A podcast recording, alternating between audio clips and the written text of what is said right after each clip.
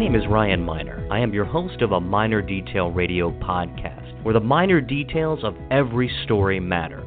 Each week, I talk to Maryland newsmakers, from elected officials, journalists, political candidates, to policy wonks and everyday Marylanders. A Miner Detail Podcast is the fusion between Maryland news and politics. Real people, real stories, honest conversation. You can also follow us on the web at aminordetail.com. Sit back, relax, and have fun.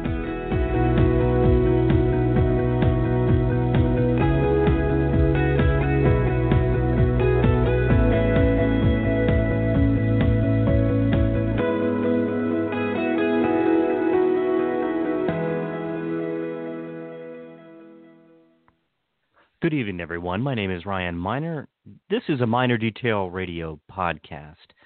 And, of course, today we start with sad news that John Sidney McCain III, the proud naval aviator who climbed from depths of despair as a prisoner of war in Vietnam to the pinnacles of power, as a Republican congressman and senator from Arizona and a two-time contender for the presidency, he died yesterday at his home in Arizona, surrounded by his wonderful and loving family. He was 81 years old. Despite Senator McCain's condition, he battled this horrific disease over the last year. And as a son and grandson of four-star admirals who were larger-than-life heroes, Mr. McCain, of course, carried his renowned name into battle and into political fights for more than half of a century. He was a POW during the Vietnam War. He had spent 5.5 years in a Vietnamese prison camp. And the story of John McCain is so inspiring. He was a maverick. He was a personal political hero to me. He was someone for whom I've met several times and had brief conversations, and every time I met the senator, it was something impactful, memorable, humorous about my exchange.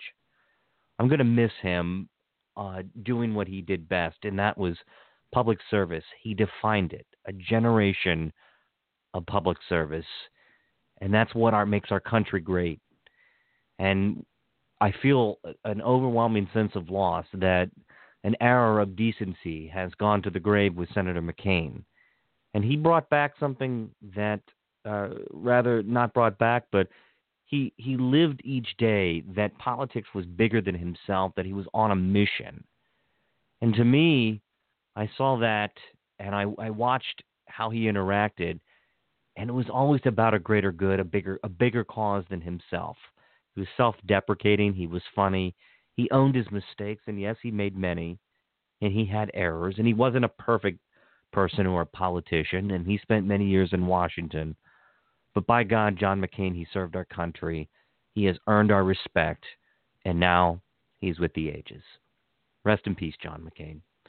Tonight, my guest is Libertarian candidate Kevin Caldwell. He is running in Maryland's 6th Congressional District, and he joins me, I believe, from Brunswick. Hey, Kevin, how are you? Hey, Ryan. You can hear me? I can hear you just fine. Thanks for tuning in, and thanks for coming on tonight and having a conversation. Well, let me first say thank you for having me. As you know, being in the media business, so to speak, the libertarian candidates do not get much exposure from the media as a whole. In fact, they get ignored. So thank you very much for having me on the show and giving me this opportunity. Well, we're going to have a nice conversation, and you and I have sat down previously in Washington County. We had a fantastic discussion over breakfast one morning, and first, before we dive into your background, I will say this, that you are a military veteran, and when you first learned the news of the passing of Senator McCain, what are some of your thoughts on that as a veteran yourself? I try to imagine what the man went through. I've read some of the stories, and I've been in battlefields both in Iraq and Afghanistan, and my father was in Vietnam as well, and I've heard some of the stories. So just wish to pass on my thanks for his service, our prayers for his family, and He has taken that step that many of the veterans that now lay in Arlington National have taken. So he deserves our respect for that. And I offer my thanks to him and his family for their service and sacrifice. Well, amen to that. And, Kevin, thank you for your service. And let's talk about your background. And as a candidate for a libertarian candidate running in a predominantly two-party system, it has to be tough. It has to be a challenge knowing that you're getting it from all sides. And as someone like myself who's a registered independent, I'm sort of a boon and an enigma to both parties because nobody can quite figure me out. I can go one way or I can go the other. I have non-traditional positions. I don't fit a party line, but you know, as someone who is doing journalism, that's not my job. My job is to tell the story and present the facts and to offer platforms like this for people to tell their stories, to bring out their message and explain what makes their public service worthwhile and what they want to accomplish while in an elected office. But Kevin, I can imagine that being a libertarian, you know, you could have chosen a political party, the two-party system, a Republican or a Democrat, but running as a libertarian, let's first jump into that.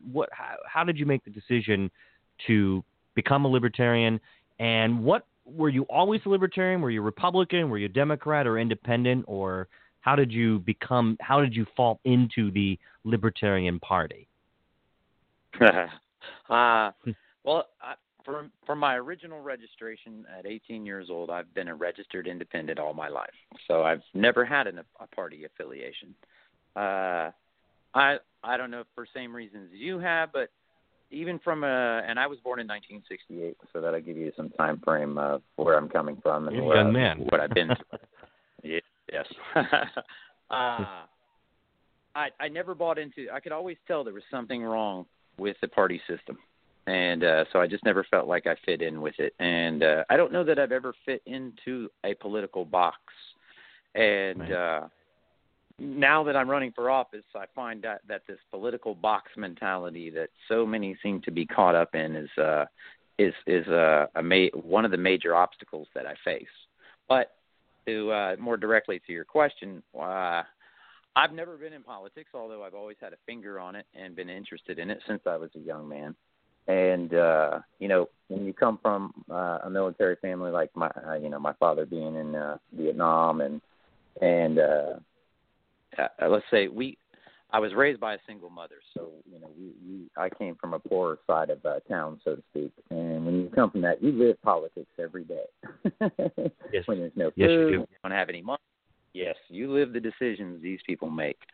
So I guess about a year and a half now, or maybe it's getting close to 2 years ago, I just found myself in a situation where I was wanting to do something. You know, I've griped and complained over and over about so many things being wrong, and I finally decided, well, what can I do about it? And I took the first step. I didn't want to be part of the parties because they're exactly what I am fighting, and that is not a new notion. And you know this. This goes back to the founding fathers. You can see writings all through history about the two-party system and the damages, the dangers that are inherent in it. So, in running for office, how can I come to my fellow citizens in the 6th Congressional District and tell them that I am running against this corrupt system when I'm actually part of it? Seems a bit of a what's the word I'm looking for? I think you would dub that as a hypocrisy. There you go. That was the word I was looking for. I appreciate that. Sometimes when I miss a few words here or there. But, yes, it seems like a bit of a hypocrisy. So I, through contacting and speaking to some folks from the Libertarian Party and the party chair, Bob Johnston, I went and sought the Libertarian nomination for Congress because that is a party that is not owned in any way, shape, or form by anyone. And if ever becomes it, I'd walk away from it. So, and these are, in the Libertarian Party, not to jump ahead of you, but you kind of asked one of the things I face, to dispel the notion of what a libertarian is. Number one is one of the biggest obstacles, but the good people of the Maryland Libertarian Party were kind enough to give me the nomination, and I am very proud to represent them in this race. So that was kind of how I. And since they were very kind enough to give me the nomination, I figured the least I could do is register in the party. That's fair enough. Although it was not required. It wasn't required, truthfully, that I'm aware of. I could be wrong, and maybe Bob will, somebody will call me later and tell me, oh, yes, it was. But I did it as that. You describe yourself on your website at electkevincaldwell.com, and your last name is spelled CALDWELL.com. You live in Brunswick, Maryland, and you haven't always. Yep. How long have you been a resident of the 6th District? 2 years now, I think. Okay, so I got married. Go ahead. Sorry. Go ahead. I'm sorry. You set up shop. No, I got. You're in. Yeah. Mm-hmm. Go ahead, Kevin. No, I'm gonna shut up this time. Go ahead. Okay. What I was trying to say is that you are living here in the 6th District. You've been here for 2 years. Let's talk about Brunswick. Let's talk about your community and a little bit about your background. And you talked about what led you to this decision. You were a member of the Armed Forces, as you state on your website. You represented the United States of America in a diplomatic fashion and throughout many countries in the world. And in previous conversations you and I have held, you have talked about your service and what that means to you and how that has shaped your worldly out view. And so let's talk a little bit more about your background. You said you were raised by a single mom from Georgia. You're from the South. I love that. You know, Maryland is technically considered to be in the South. We're below the Mason-Dixon line, and I'm proud of my heritage. I grew up in Washington County nearby Brunswick, and I know Brunswick well. So you live in the 6th District. And in fairness, I want to point out that both of our candidates, while it's not required to be a resident of the district in which you seek to represent or are representing, you live in the 6th District, whereas your two opponents, the Republican and the Democrat, they are just outside of the lines of the 6th District. And I want to point that out because I think it's fair. I wouldn't say that alone is a disqualifying factor for anyone. You know, it was put in. I understand it. But I would say coupled with it becomes a more important factor in this particular election, that part does, because of so many factors involved. The current congressman is from that neighborhood. One of the ones running, I think, lives 4 or 5 houses down. The other candidate is, I think, from a few streets over. I saw a post in one of the Republican Facebook pages. And the person who made the post, they were talking about a different election, but they showed that all the current representatives are from a small little area in that state delegates area. And complaining that, look, all the representatives come from this area. Well, I wanted to send one back, and I plan on making it. If you look at the map, like you just said, of the 6 congressional districts, all of our representatives, or even those who seem to, are from the same neighborhood and outside the district. And you think that's a problem? I think it's a problem in the sense of it's coupled with all the connections to the establishment that these candidates have. Oh, the evil, and the establishment. I've heard that before. Yes. Yeah, and we all know it. I mean, we have different words for it. You know, some people call it the swamp, and some people don't like that term because the president kind of coined it. But call it the establishment, call it the swamp, call it exactly what we're all fighting against, because we all know that is a different group of people. You know, there's an old Ronald Reagan quote that said, the real issue of this election is whether or not we truly believe in our capacity for self-governance, or whether we're ready to abandon the American Revolution and confess that a self-proclaimed little intellectual elite in a not-so-distant capital in our point, but from a distant neighborhood, can run and plan our lives better for us than you and I can run and plan them ourselves. And I think you know these areas pretty well. I don't think that area, that neighborhood, is a very good, or the people. And let me say this from the very beginning, okay? And I've said this, you can find it in Facebook posts, you can find it, I've said it to everyone. I am not trying to frame this election as Colbert, Trone, evil Caldwell good, or that they're bad people, or that there's anything wrong with them because they're wealthy or where they live. That's not what this is about. I have met both of them on many occasions. They're both nice people when you meet them. In fact, that's one of the things that everybody says to me when I go around about the candidates, especially the Republican candidate. They say she's very nice, and she is very nice. So they all have families. They're all individuals, and I will fight for their rights just as much as anyone else's. So I'm not trying to make a class warfare or the fact that they're wealthy.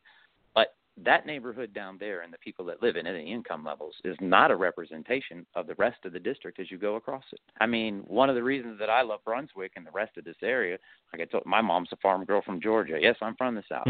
I'm amongst country folk. You know what I mean. And that stretches all the way out the rest of the way.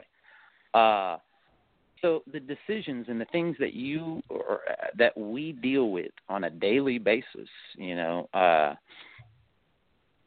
our lives. I don't think those people in that neighborhood in Potomac live the rest of the life that we do.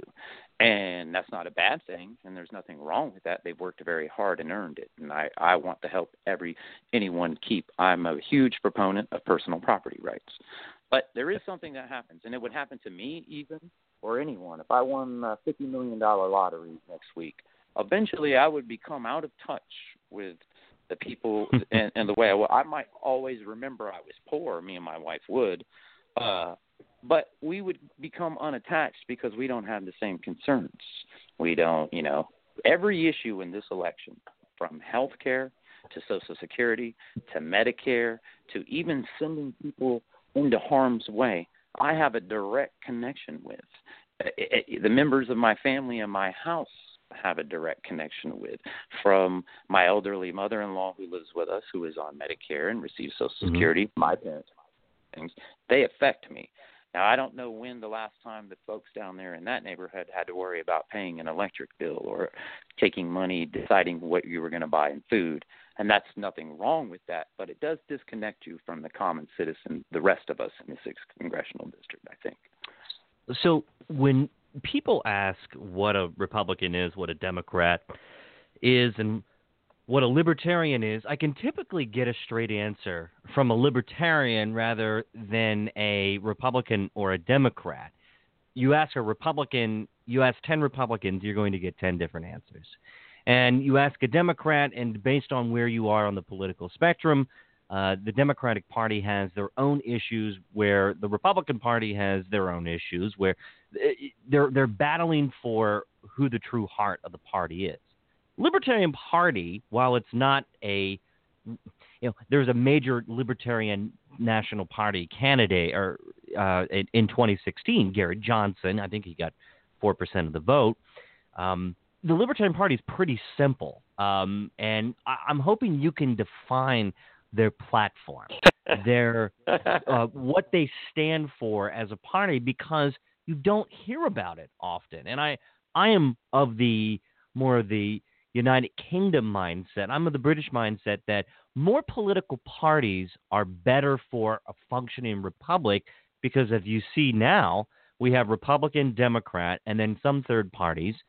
And I believe there is one or two independents elected as governors in the United States. I believe the Alaskan governor is an independent. And if I'm not mistaken, I think that there's one other. I might be wrong, but there's an independent senator, Bernie Sanders, but I believe he caucuses with the Democrats. And Angus King, who is a United States senator, he is an independent from Maine, and he caucuses with the Democrats. So, Kevin, what in the hell is a libertarian? That's an awesome question, and that's one of the ones, boy, I have gotten, okay, and I have to tell you, we in the Libertarian Party, okay, now I get this, I've had so many things described to me, you believe this, or you believe that, because they read it somewhere about a Libertarian, or they heard a Libertarian said it. I've even gotten it on outside conversations with some of the candidates that were in the primary at some of the functions you've seen me at, the candidate forums and such.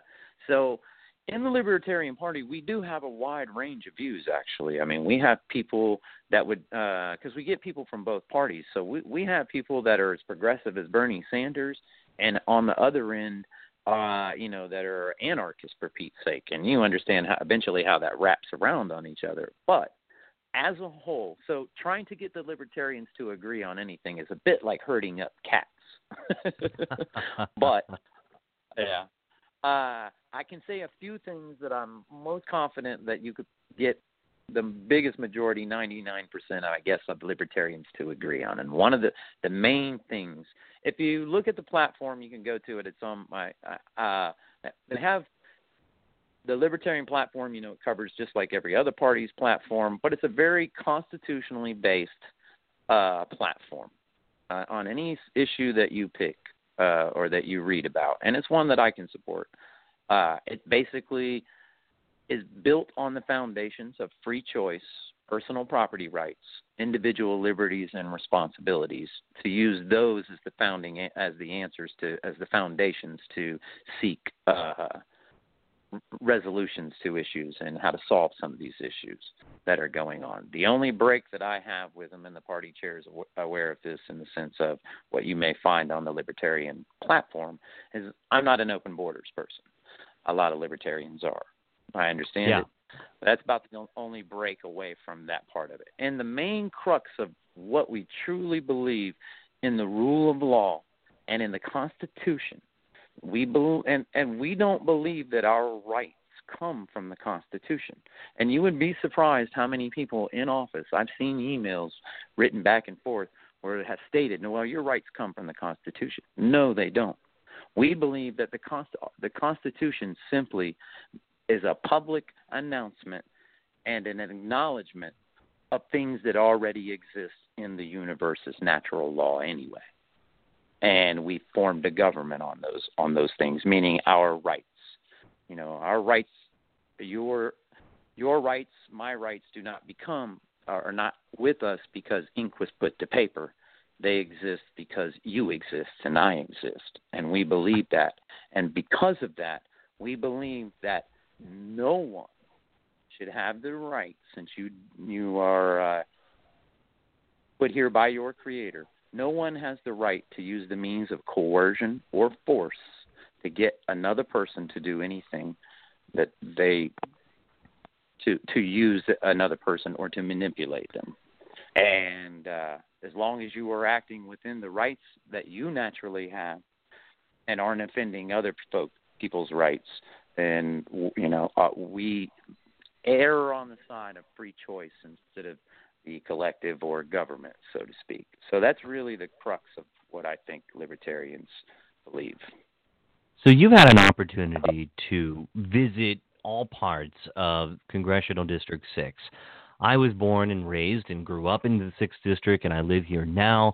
And my family, we vote, and we are very active throughout the 6th District. And every county is unique. There's 5 counties in the 6th Congressional District, starting with the westernmost county in the state of Maryland, Garrett. Then you travel down through Allegany. I spent a lot of time in Allegany County as a kid when I was up in the Green Ridge Mountains with my granddaddy at the hunting club. Of course, I grew up in Washington County in Hagerstown, spent so much time over in Frederick, and now I live in Montgomery County. And one of these days, I probably... my wife and I are likely to move south, and I'm thinking maybe South Carolina. But for now, the kids, look, they're in school. We love the state of Maryland. It's our home.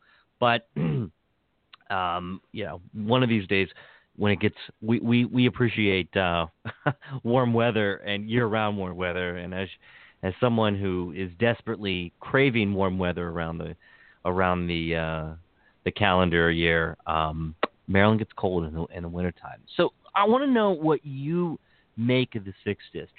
What are some of the issues? What are your thoughts about the people? What are the political differences between the different counties?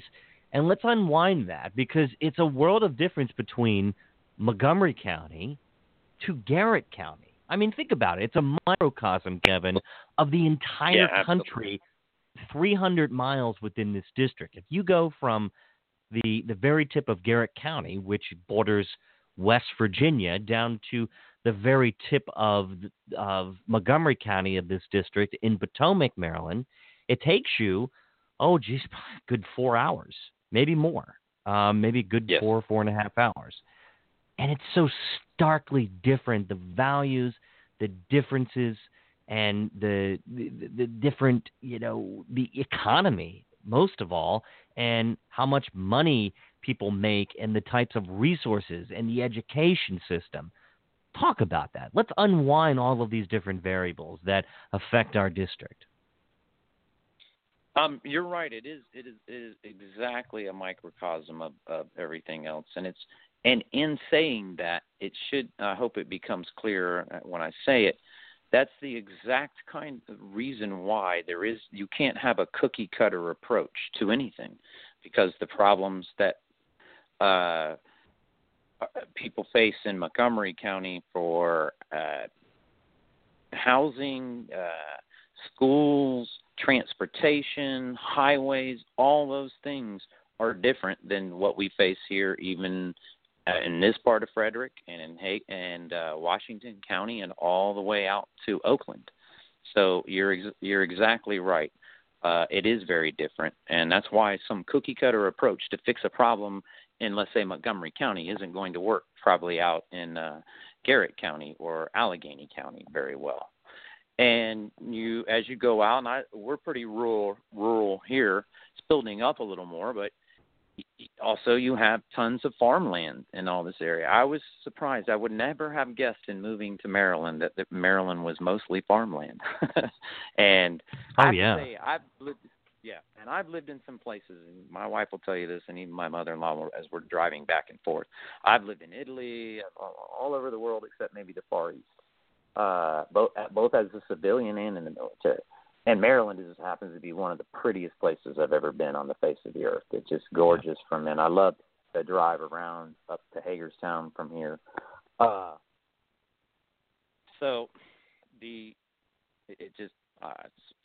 love living here, and it is our home. And we don't miss the hot weather so much. We kind of like the weather. And when you're ready to go down to South Carolina, let me know. My mom lives down in that area, so at least you have a few friends. Let's talk about some of the issues that are directly affecting the 6th District. Now, there's national issues that most members of Congress are going to run on. The standard boilerplate issues, healthcare, the economy, education, transportation, and federal jobs. Of course, Maryland, the 6th District has a wealth of the federal jobs, the National Institute of Technology, or rather the NIST, and Fort Detrick. There's a lot of national federal jobs in the Gaithersburg area, the Department of Energy. But I want to talk about what specific issues that you believe are really important and not necessarily tangential to the 6th District, but when you have conversations with citizens all over the place, doesn't matter, business owners, teachers, it could be anyone that you talk to. What's a consistent theme throughout our district? Strangely enough, some of the national issues you mentioned, everyone is very concerned about healthcare. More local, the opioid epidemic is spoken about at many places. I've met with the sheriff from Washington County, who's a very nice gentleman, and toured their facility up there. Yeah, Sheriff Mullendorf, yes, a very nice man. I've had several long conversations. He was very kind, because some of the problem with meeting with these people, or just some people in general, when you're the Libertarian candidate, you're the redheaded stepchild, and it doesn't. Yes, but they never want to talk to you. Yeah, they don't. They really don't. So he was very kind in offering to not only meet with me and talk to me, but he gave me a personal tour of their treatment facility there, the day reporting center. And I hear that through lots of places, especially in the Hagerstown area, but I hear that a lot, the opioid epidemic here in the 6th Congressional District. We hear a lot about the highways and the roads. I don't know if I would say that would be in the top three, but I would say healthcare, the opioid epidemic, and as you get out of Montgomery County, even and here. Now the economy overall is doing well, but in the smaller towns like Brunswick, and as you go out through the district, you know, a lot of the smaller towns aren't doing so well. So the economy means a lot to those folks. And right. What I really hear and what people are really experiencing down, and I know we talked like a lot that there are federal issues, but this establishment and this corruption that goes on at the federal level has been doing so for so many years. It really has filtered down and affects people more than they've maybe previously realized, but a lot of people feel it now. And it's the idea you can't do much of anything without some government regulation or some government interference into your daily life. And that's a huge one. You know, people, I remember when I was growing up, even though people talked politics, it just didn't seem like the government was in every facet of your decision-making process of your life. And these days it does. So I hear a lot that, and I hear a lot that they don't feel that they have gotten any representation from the folks that have represented them in Washington. And this corruption has seeped all the way down into the local levels. You think back to when the Eisenhower farewell speech. Now, he may have been speaking about the military-industrial complex at the time and its influence all the way down into every schoolhouse, every church. Well, so has this corruption, and it's filtered down all the way because it's so prevalent. It's the way things are done. When I originally started out this, I had some candidates, and I've always invited all candidates. I've had Democrat candidates. I've had Republican candidates come to town halls that I've had. I invite any candidates that want to speak so people can hear them, because there are a lot of candidates even in both parties that are kind of like myself, small. You know, they don't have the money to run and things like this, and they never get heard. A lot of the good candidates from both parties never make it up to the top because they face the same thing I do. You know, they're not part of that already. Right. I mean, it's people that, you know, the conversation nationally is focused on Republican versus Democrat, and the third parties, and I don't even want to call it libertarian. I hate saying it's a third party. It's another party, not a third party. Yes. It's another party. And our American political system, one I believe that it will attract more and more Americans, because if you think about it, most people in America, when barring the hard partisans that or the hard party people, and I could never wrap my head around the concept of being a strict party person. It's just mind-numbing to me, and to think how far the parties have drifted off, and it's really about who can raise the most money, and if you defy the party, you get your wrist slapped. And we talked earlier in the program about Senator McCain. He was a maverick, man. The guy bucked his party many times. Yes. That's what I admired about him. And like him or not, and I had my own personal disagreements with Senator McCain's politics, especially on how he viewed defense spending and how he viewed policies of going to war or nation building, whereas, you know, he was more in the neoconservative realm of politics. I'm much more on the limited interventionist, you know, the let's make peace, and let's, you know, if we're going to go to war, we must declare it first by members of Congress. And I don't want to kill American citizens who with drone strikes unconstitutionally. Now, I do give the late senator, a lot of credit for battling against torture, something that he was exposed to as a prisoner of war, and something that he really fought against. He really fought hard, especially when, you know, we discovered that the CIA was torturing. But nonetheless, Kevin, it's tough with these two parties. And as you said, getting traction in this two-party system is historically difficult. Number one, you have, I would imagine that unlike you're not a multi-billionaire or a multi-millionaire, and most members of Congress aren't multimillionaires. There's some, of course, and what's the old saying? You go to Congress and people make more money, and it's just interesting how that happens. Yes. But yeah, they're not millionaires always when they get there, but a majority of them are millionaires when they leave there or very shortly after. Well, and it's always interesting how that happens because public service, of course, you're not supposed to get rich.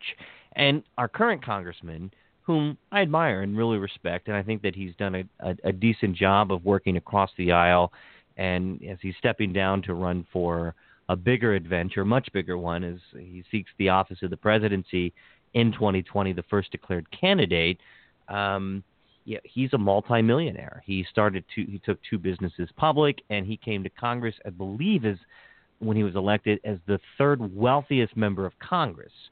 And someone named David. Go ahead.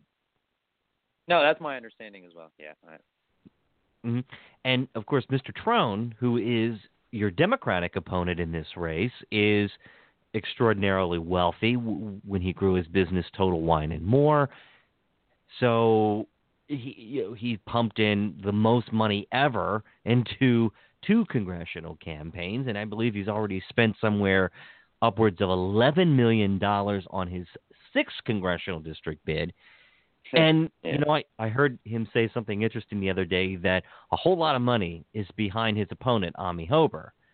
And I wanted to say, well, wait a second, Mr. Trone, you spent your own – how can you say that with a straight face when you spent millions of dollars of your own money on this race? And every time you signed into social media, you saw the incessant Facebook and social media ads. You saw the television commercials. And at a certain point, I think people said, okay, we get it. Either we'll vote for you or we won't. But even still – he came out of the primary, I believe, with 40% of the vote. The next closest person was with 29% of the vote. And you have to think, well, that's really not that much. You didn't get a majority, even though you ran with several, I think it was 8 candidates in that primary. You still didn't pull out a majority. So what do you think? The two parties go ahead. No, I'm sorry, I didn't. Neither candidates did, and you're right. And it starts from even. That's why I said thank you for having me, because I'll give you a perfect example right now. There was I'll leave the station out for now. People, if they're interested, they can contact me. But a news station that has interviewed at least one of the candidates, I think both, the Republican and the Democrat, and the newscaster literally said to the candidate, "Since it's just you and David Trone in this election." So, an inaccurate statement to start from with, but we can't even get mentions. And I've contacted many of these places that have the establishment candidates on saying, hey, you guys have extended them. I can't even get a return of a phone call, an email, nothing. Not only will they not, they won't even mention us. And I'm sure you've seen it. You can read 9-10 paragraphs of this about Amie Hoeber and this about David Trone and blah, blah, blah. And even if we do get a mention at the end, it'd be, oh, and there's a few other candidates, by the way, but they really don't matter. So let's go on and move on. So just breaking through that barrier. And it's not a – It's not a cabal where they've gotten together secretly and said we're going to do this. It's just the mentality of it to start with, and yes, and being that now we get one of the notions I want to dispel right. One of the libertarian notions right away is there is no party apparatus behind me, none. So if I get elected to Congress, there isn't some secret libertarian team that comes swooping in You're on your own. To take control. Yeah, I'm basically an independent. Now, I know our state party chair, like I said, Bob Johnson. Talked to him. I consider him a friend. He's a very nice man. I have never met our national party leaders. I did meet the old vice chair. But I have no connection, personal communications, no direction from these. I have no strings attached to me. I am not part of the puppet show of the establishment, none. So, and I'm the only candidate who can say that in this election. So if this two-party system, yes, and it is set up, I want to folks know because I have have a choir. So I go to Democrat events, I go to Republican events, and I have people on both sides in the party that secret. And here's the real funny thing too. I couldn't tell you how many. It must be hundreds of times people come up to me, and they're in positions in different parties and stuff, and they'll lean over, they'll pull me over to the side and go, "I'm a secret libertarian, man. You got my vote. I just can't say anything." Well, and I'm thinking, okay, I'm glad I got your vote, but in a way, it's like, oh, I can vote for, but I can't speak of it in public. And I'll be honest, there are people that have been in the parties that have taken flak for supporting me from their own party, even down to the local levels. Like I said, everything that is permeated from the federal level is down here at the local level as well. And not having that money to get out, it certainly makes it more difficult. It is difficult to get the word out to people. But it's a challenge that I knew was there, and it's not a complaint. And it's just one that I deal with every day and go and fight for. And in truth, that's what I hope people understand. If you've even heard my name anywhere or gotten on, I mean, I didn't have to fight to get on your show. You were just kind enough, but you've met me. But, we have to struggle. It's a daily fight just to get your name out there. And so – That makes a huge difference. Just even having people mentioning and saying, "Hey, this is," because they delegitimize you in a way by not mentioning you ever. Mm-hmm. Or you understand what I mean, and I'm sure the listeners do too. And it really makes a difference. You said it earlier. There are many other countries have more than two parties that are elected in there, and I'm really hearing it. And it's part of the challenge. I honestly think if I could, the traction that you're talking about. And I think it's one of the things that scares the parties to a certain extent. If we ever get any little traction, it's going to shoot, because one of the reasons that people don't jump on, but can you win?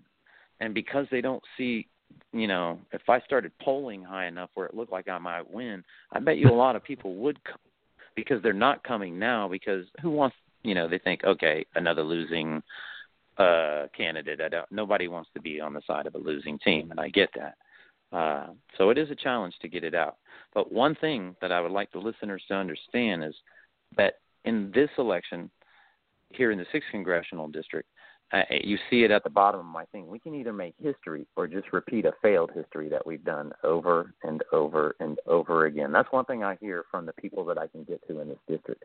We've been on the same road doing the same things for decade after decade after decade. And neither one of these establishment candidates pose the opportunity to change that in the slightest bit. Nothing will change. You and I can come back in 2 years and have this exact same conversation, and nothing will have changed. Bringing someone in from the outside. In fact, President Obama said it one time when he was running the first time. He said, "Washington cannot be fixed from the inside." And a lot of people agreed with him. And look what has happened with the current president. A lot of people voted for the current president. They do like him, but one of the main reasons was to drain the swamp, to get somebody that wasn't a part of all this system in there, even though they may or may not have agreed with a lot of his policies. But in this election, if we have the chance to make history. There has never been an actual third party. Independents aren't, they're not part of a party. So there's never been a libertarian in Congress. The people that have been forgotten and just pushed aside have never had a voice in Congress. Well, and this, I will say that there has been libertarian-leaning members of Congress, namely former Congressman Ron Paul, whom I have a great deal of respect for, and someone that I truly admire and has formed much of my political philosophy, and that's why the Democratic Party would never have me, and the Republicans would never want me, because back when, full disclosure, when Ron Paul was running for president both times, I didn't get on board, and I was a Republican at that time, and I didn't get on board for all the reasons we discussed, and then I had a great awakening in my life only a few years ago. And, I became an independent, and really, since I practice journalism, I it's not my job to get involved in all the party stuff. And really, when I was involved with the Republican Party, and I've spent a great deal of time now with the Democratic Party, it's not all cracked up to be. It's really not. It's It's a huge, to be honest with you, Kevin, it's a huge pain in the ass. And I say that, and I mean that because there's a lot of good people involved in politics, but there's a lot of people who can't see past the Democratic or Republican label. You know, they look at, let's say, Governor Hogan, and they think that he's a good guy, that they believe in some of his policies, they believe that some of the things that he has done as governor has done some pretty good for our state of Maryland, but they won't vote for him because he's a Republican and he shares the same party as Donald Trump. Now, what kind of silliness is that? That's goofy. Yeah. To me, I can't wrap my head around that. I agree. And it's one of the things, like I said, it's one of the things we will go. If we just put the same, if we just elect another Democrat or Republican establishment candidate, put them in Congress, nothing is. But, and you're right, they do have libertarian, but they never got elected running as libertarians, as far as I know. And I'm okay in being corrected at that, and I'm wrong. I looked, but I think he always got, like Ron Paul, he got elected as a Republican and was libertarian leaning, but I don't know that a libertarian running from the beginning only has ever been in. Right. But what that would do for us in the 6th Congressional District here, you want an instant change. That would actually give us party leadership in Congress, because that would be the only party.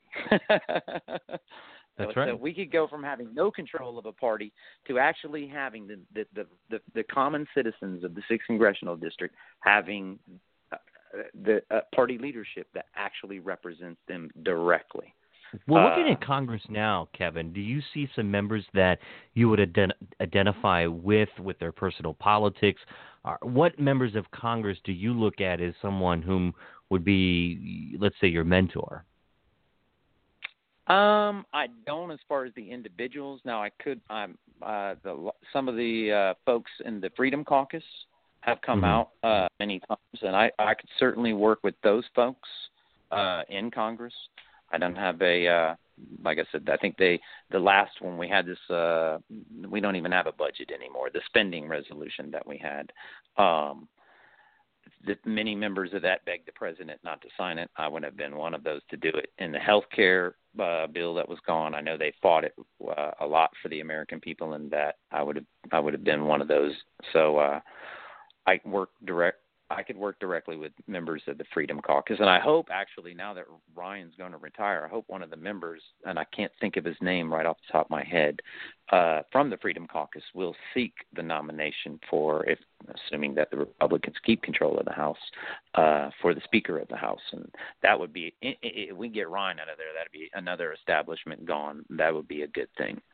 Well, he's retiring, of course, at the end of his term, and it looks like, based on the projections that I have read as it stands now, and polls are unreliable to the extent that they're unreliable, Hillary Clinton would have been president based on the polls. Of course, a very different turnout occurred in 2016 on November the 8th.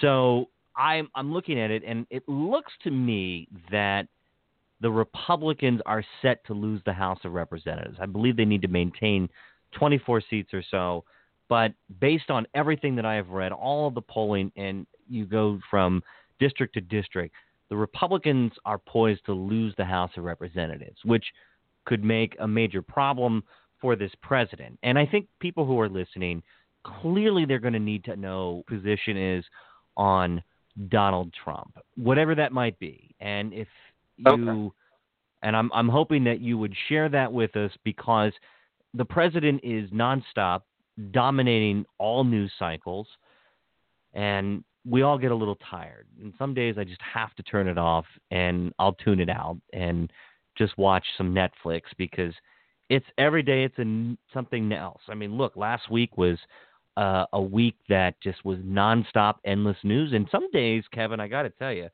it is really difficult to process this news.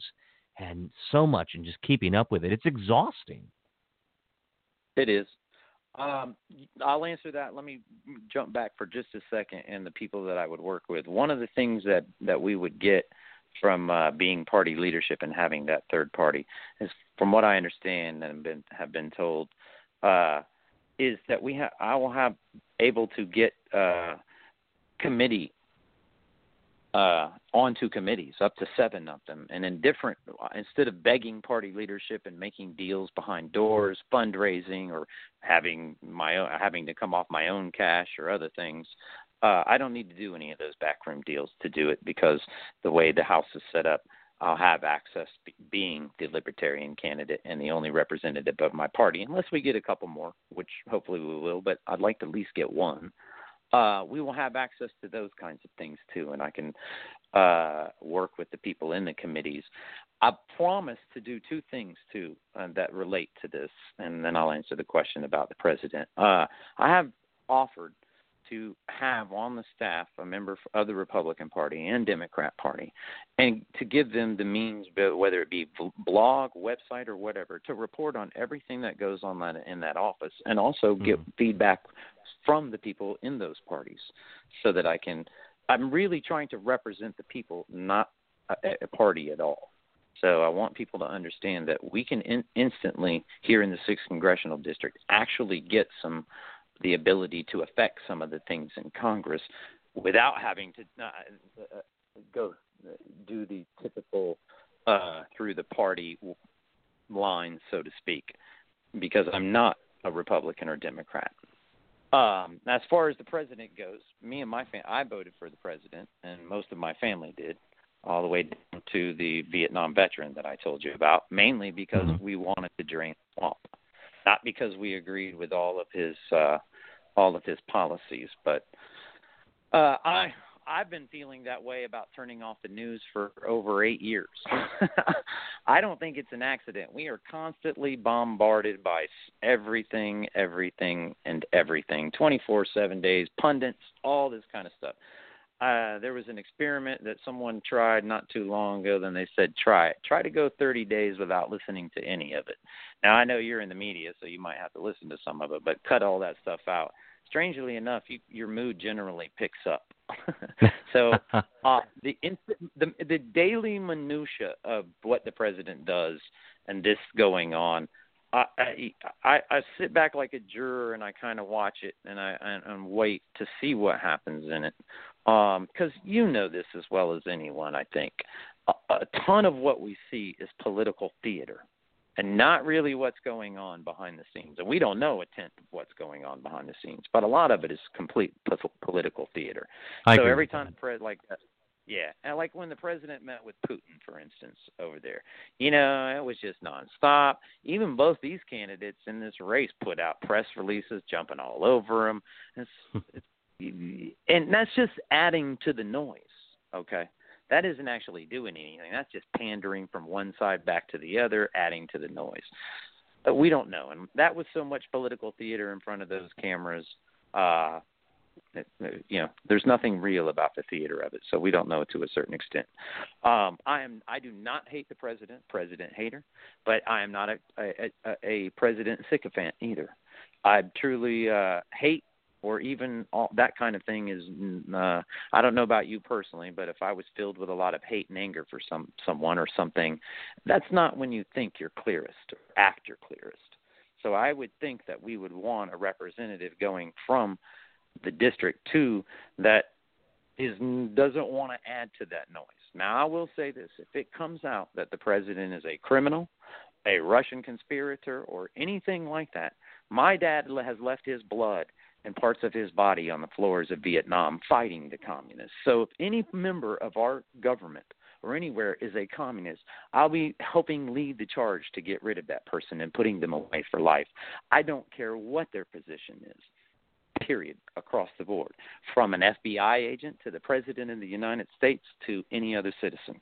I think it's one of the biggest problems in our society that, and what I said, filters down from the federal all the way down to local. I bet you one of the biggest ones, I hope, I'll go out on a limb here, is that we all know there are 2 different legal systems at work, one for all of us and then one for the people who are politically connected or wealthy, even in this race. Now, it's not that they've done it themselves. It's not their fault. But when you reach a certain income status, you fall up under a different legal system because you have the money to fight yourself. You have the money to protect yourself. Those of us who don't, we're all under another legal system. It seems like you can commit any crime you want in Washington, D.C., as long as you're politically connected, and nothing is going to happen to you. Nothing. So I promised the citizens of the 6th Congressional District, I will use every power that they give me to make sure that our laws are applied equally to everyone, and everyone is afforded the protection under them, not just regardless of the usual race, color, creed, and religion, but also political status, economic status, or office that you hold. I don't care who they are, the president or not, if they are criminals and they are corrupt. That's what I want to fight against. Now, there are times, there are some things that the president does that I have no problems with. And if I am for the rule of law, which is our Constitution, and if our president, what he's doing is based on that and in line with that law, then he has my support. If it is not, he does not. And that's true whether it's President Obama, President Trump. I don't care who the president is in that way. But I do not want to. One of the things that we need to – the other thing that people back kind of reverting back, digressing for a second, is this political rhetoric and the fever of hate and anger going on through everybody. We kind of need – we need to tone this all down. And I agree. And since I have not jumped into that, I have not lent to the political fray of the noise of everything, condemning this person, condemning that person, without knowing any of the facts. I have not jumped into that. I think that's the kind of representation that we need in Congress. I mean, it really started the political nastiness. It peaked in the Clinton era, and then it died down a bit, of course, after 9/11. I think about the days that my very good friend John Delano, who was the chief of staff to a Pennsylvania congressman back in the 90s, when things seemed, even then, a bit simpler than they are today. And I think we're all looking for a representative in terms of our congressman and our state senator, or anybody who represents us, to get something accomplished, to work together, to find common ground, and to put the American people's values first. And we're tired of the partisan, hard rhetoric on both sides. And, I to an extent, the media exacerbates the problem, and it's a shame. However, the media is charged with a core responsibility of the fourth estate and to hold our leaders accountable, and I'm proud of being part of that crew there at times. So, Kevin, as we wrap up, we have about a minute and 50 seconds. What do you want to accomplish? What do you want people to know? And let's end on that, a positive note. Yes. What I want people to understand the most is that in this 6th Congressional District election that we have, that we can either have representatives, like just what you said, that does I have no connection to any part of the establishment. I will never take a dime from the corporate lobbyist. I will never become a servant to Wall Street or K Street in any way, or the military-industrial complex. Even though I'm a former service member, I understand it just as many of us veterans do. It is my goal to show and prove that we can still have citizen legislators of the people from the 6th Congressional District, by the people from the 6th Congressional District, for the people of the 6th Congressional District.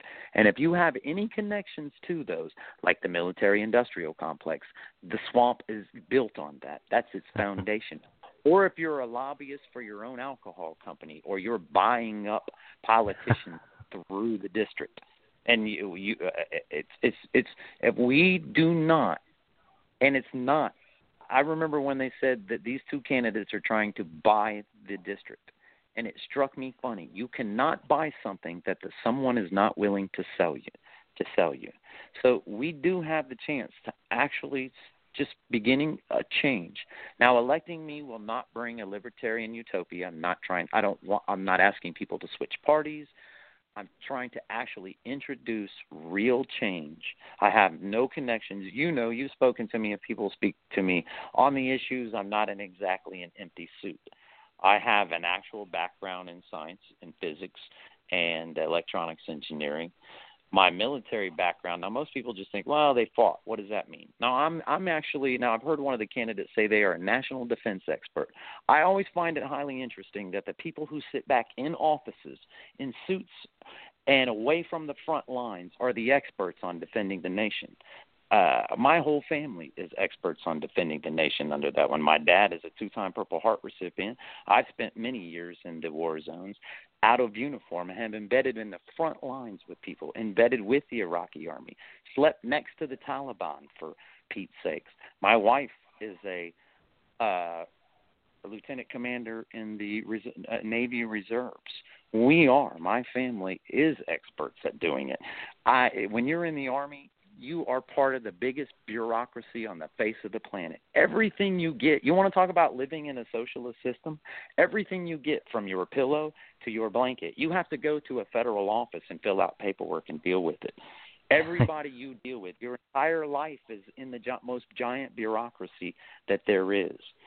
And not only did in one of my jobs that wasn't my main job, but I was assigned it, and it was normally a 6-month, but I was the legal liaison between JAG and the battalion. That means I had to keep everything legally in order for those two, the rights of the individual who was accused and the prosecutor's side. JAG office is basically the prosecution and the defense for service members. So I had to do all that for them. Not only that, but I have marched I was the sergeant of arms in my dress blues, and I've marched the United States flag down Main Street, Moscow, into Red Square and the Kremlin. I have been on the front lines of defending this nation, and I'm going to do the same thing for you in Congress. Not only the promises that I have made you, but the main promise is that I will serve you in Congress just as I did in uniform, with honor, integrity, and a true selfless service. If you have the opportunity to invite me to meet and talk with me, and you know this. People may call me a lot of things, but a politician or a typical politician will not be one of them. So we can either make history, like I said, or just repeat it and go down the same road. And at the end of it, if we put one of these two establishment candidates in there, we don't have a complaint to make in 2 years or 4 years when none of this stuff is fixed. It's up to us. It's not up to them. The power is still within our hands, and that is, we have to liberate ourselves from the myths of the past and everything that it comes with that establishment in order to start honestly evaluating and dealing with the present problems we face today. And as long as we keep electing people that have connections to this establishment and whose bases are completely built on them, you and I will never get real representation. And that's what I'm just trying to prove and give to my fellow citizens of the 6th Congressional District. Well, Kevin Caldwell, your website is electkevincaldwell.com. Yep, electkevincaldwell.com. You're on Facebook. You're on Twitter. I hope to see you at the forums and throughout the 6th District. There's a big donate button on your website on the front, and I hope people take an opportunity to consider checking out your candidacy, looking where you stand on the issues, and your website succinctly lists many of your positions on the issues. And I'm glad to see that someone with your background, with your experience, and with your integrity is running for the right reasons and to step up and has a servant's heart, someone who truly wants to give back to the district and to make a lasting and tangible difference and to offer something different, something truly fundamentally different for the 6th District. And it's a great place to live, great place to raise a family. And, if we can figure out one legislative district at a time throughout our country, I think we're going to be on the greater prosperity. So, Kevin, I really appreciate it. Your time tonight. You're a stand-up guy.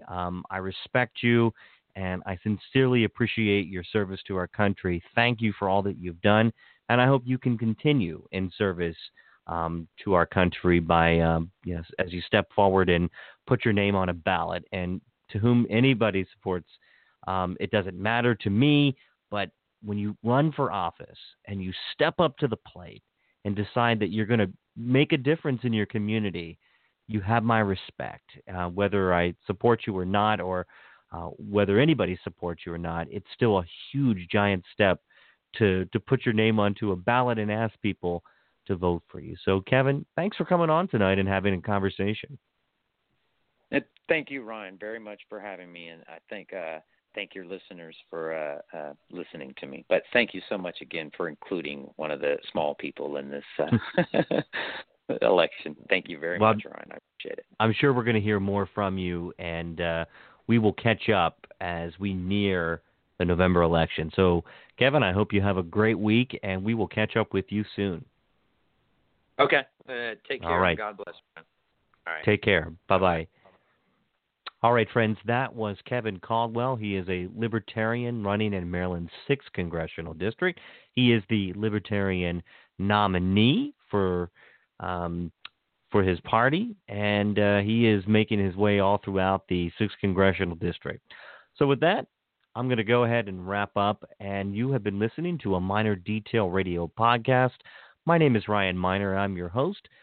We try to go live every Sunday night at 9 o'clock p.m., and you can, of course, find us on the web at aminordetail.com, where I report on Maryland political news and bring you the latest and breaking stories. Have a great week, everybody.